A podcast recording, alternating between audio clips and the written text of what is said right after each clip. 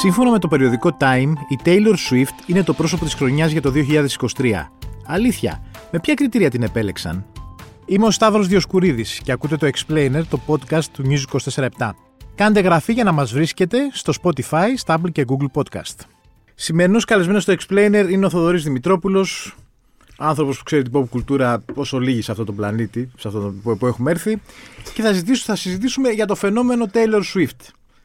Η ναι. αφορμή είναι ότι το περιοδικό Time, ένα από τα πιο ιστορικά παλιά περιοδικά του πλανήτη, αυτό που συνηθίζει να κάνει εδώ και έναν αιώνα περίπου, δηλαδή να βγάζει ένα πρόσωπο κάθε χρονιά ότι αυτό είναι που χαρακτηρίζει τη χρονιά μας, επέλεξε, ενώ συνήθως έχουμε ηγέτες, πολιτικούς, είτε επειδή έχουν κάνει κάτι θετικό, είτε επειδή είναι, έχουν κάνει κάτι αρνητικό, δηλαδή έχει περάσει και ο Χίτλερ για παράδειγμα από πρόσωπο της χρονιάς, επέλεξε ένα καλλιτέχνη.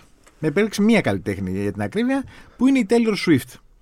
Ε, εσύ όταν το 'δες, όταν, όταν το είδα, λογικό κάπως μου φάνηκε. Κι εγώ. Δηλαδή αυτό κι εγώ το είδα και λέω, Α, ναι, OK, okay, προφανές κάπως. Δηλαδή ναι. είναι, τα, τα, γράφαμε και στο, και στο magazine πριν από λίγες εβδομάδες ε, κατά σύμπτωση. Αυτό που, που, το, που η αίσθηση γενική του κειμένου και όλο εκείνου και αυτό που συζητάμε μεταξύ μας είναι ότι κάπως ο κόσμος αυτή τη στιγμή φαίνεται να της ανήκει. Δηλαδή κάπως ότι απλά είμαστε λίγο κομπάρσι και απλά αυτή.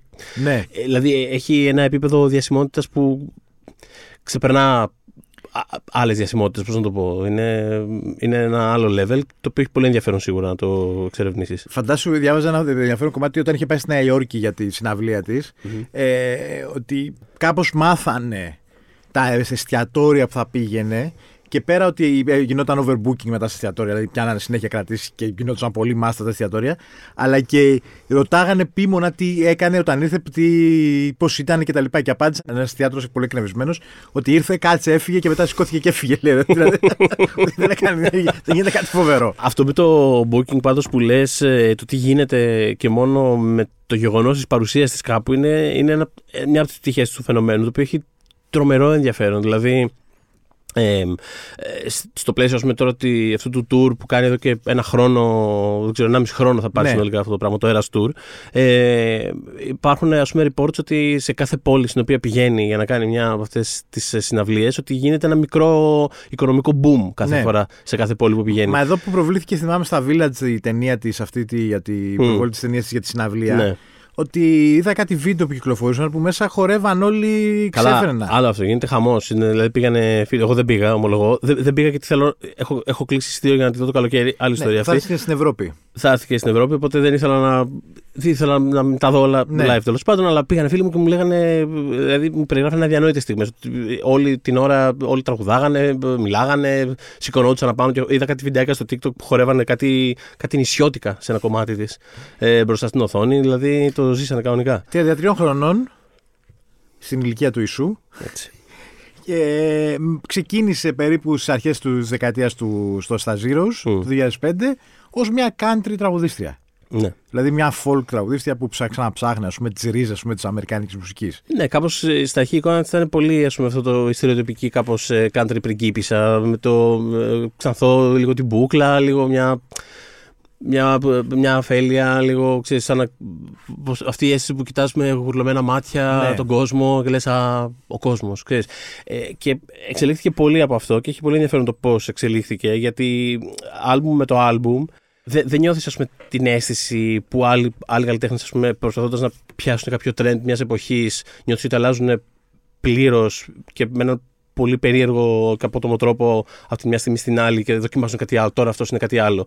Αυτή, ε, άμα ακολουθείς κανείς τα άλμπουμ της, υπάρχει ένα progression και μουσικό, το οποίο έχει πολύ ενδιαφέρον. Δηλαδή δεν νιώθεις ότι ξαφνικά μια, ότι υπάρχει μια απόγνωση και στο επόμενο άλμπουμ είναι κάτι τελείως διαφορετικό.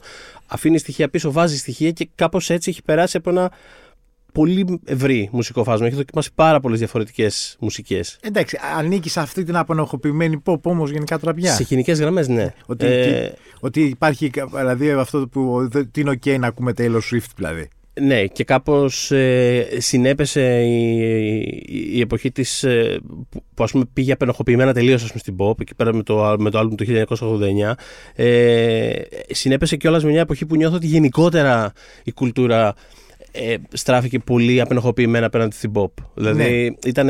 ήταν, λίγο early προς mid tense ναι. που κάπως ήταν αυτή η εποχή που κάπως όλοι ακούγαμε όλα. Ναι. Υπάρχει αυτή η αίσθηση. Και, και κάπως από εκεί μέσα νομίζω βγήκε πολύ κερδισμένη. Ε, Πάντως σε αυτό το πλαίσιο δεν γίνεται και τέλο Swift. Δηλαδή στην ουσία, αν δεν υπήρχε αυτό το όλοι να ακούμε όλα, Μμμ. δεν θα μπορούσε να φτάσει σε αυτό το σημείο που είναι τώρα. Όχι, Δηλαδή, γιατί συ- τρομα- έχει τρομακτικό γκέλ σε μικρές ηλικίες. Έχει τρομακτικό γκέλ στις μικρές ηλικίες. Στις σχολικές ηλικίες Ναι. και ειδικά και στο γυναικείο κοινό. Μμμ. Ε, και από εκεί και έπειτα λίγοι σαραντάριδες νομίζω, δηλαδή ξέρουν κάποιο τραγούδι της τώρα.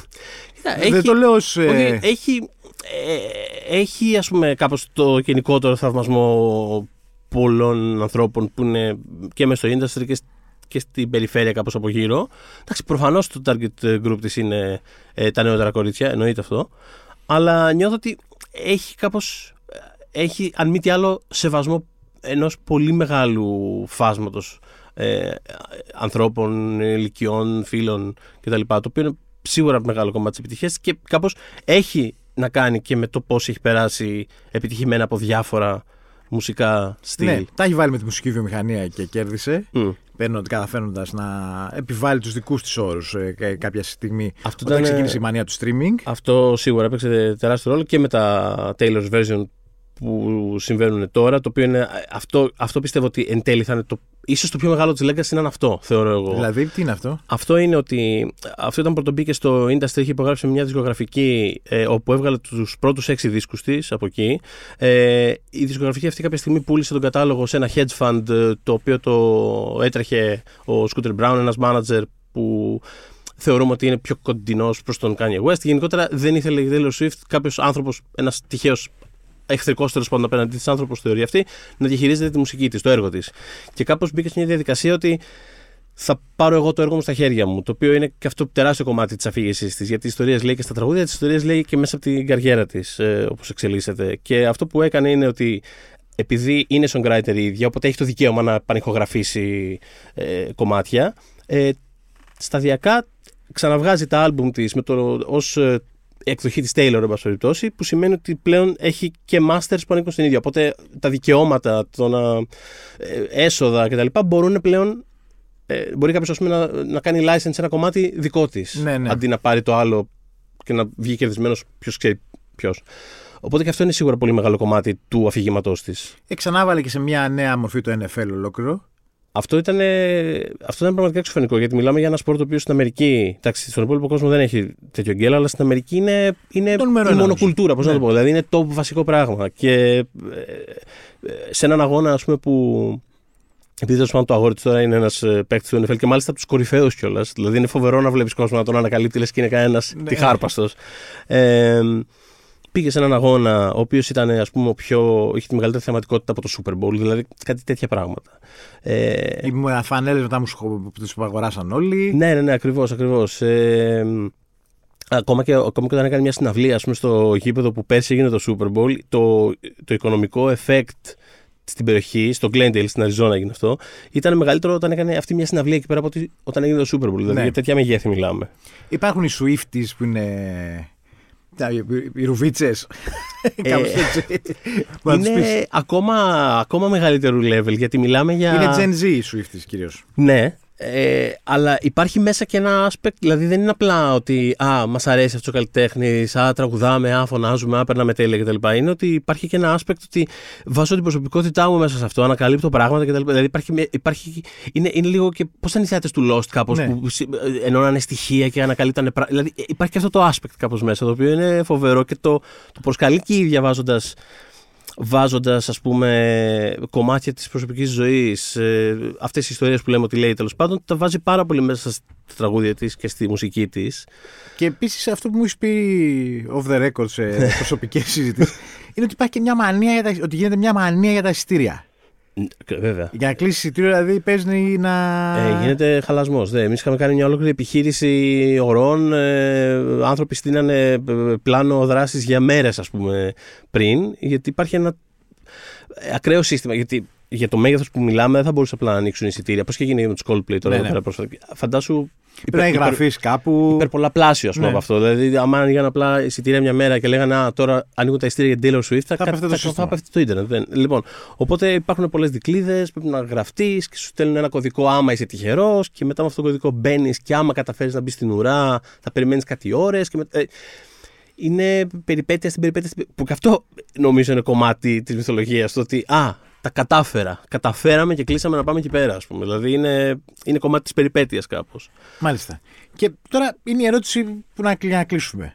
Εσύ γιατί πιστεύεις ότι συμβαίνει όλο αυτό; Γιατί έχει πάρει τόσο μεγάλη αναγνώριση. Δηλαδή, γιατί ζούμε, στο, ζούμε στον αστερισμό της; Γιατί ναι. αυτό που είπε στην αρχή, γιατί είμαστε κομπάρσι της ζωής που κάνει; Γιατί πιστεύω ότι υπάρχουν διάφοροι λόγοι. Κάποιοι πιο βασικοί είναι ότι καταρχάς ε, βγήκε πάρα πολύ μέσα από την πανδημία αυτό το πράγμα. Γιατί στη διάρκεια της πανδημίας έβγαλε τα δύο άλμπουμ, το Folklore και το Nevermore, τα οποία ε, κάπως είχαν ένα πιο strip down, μια αίσθηση πιο, μια λίγο απλή, λίγο, το οποίο έκανε πολύ γκέλ στην εποχή και στο συνέστημα της εποχής εκείνη τη στιγμή.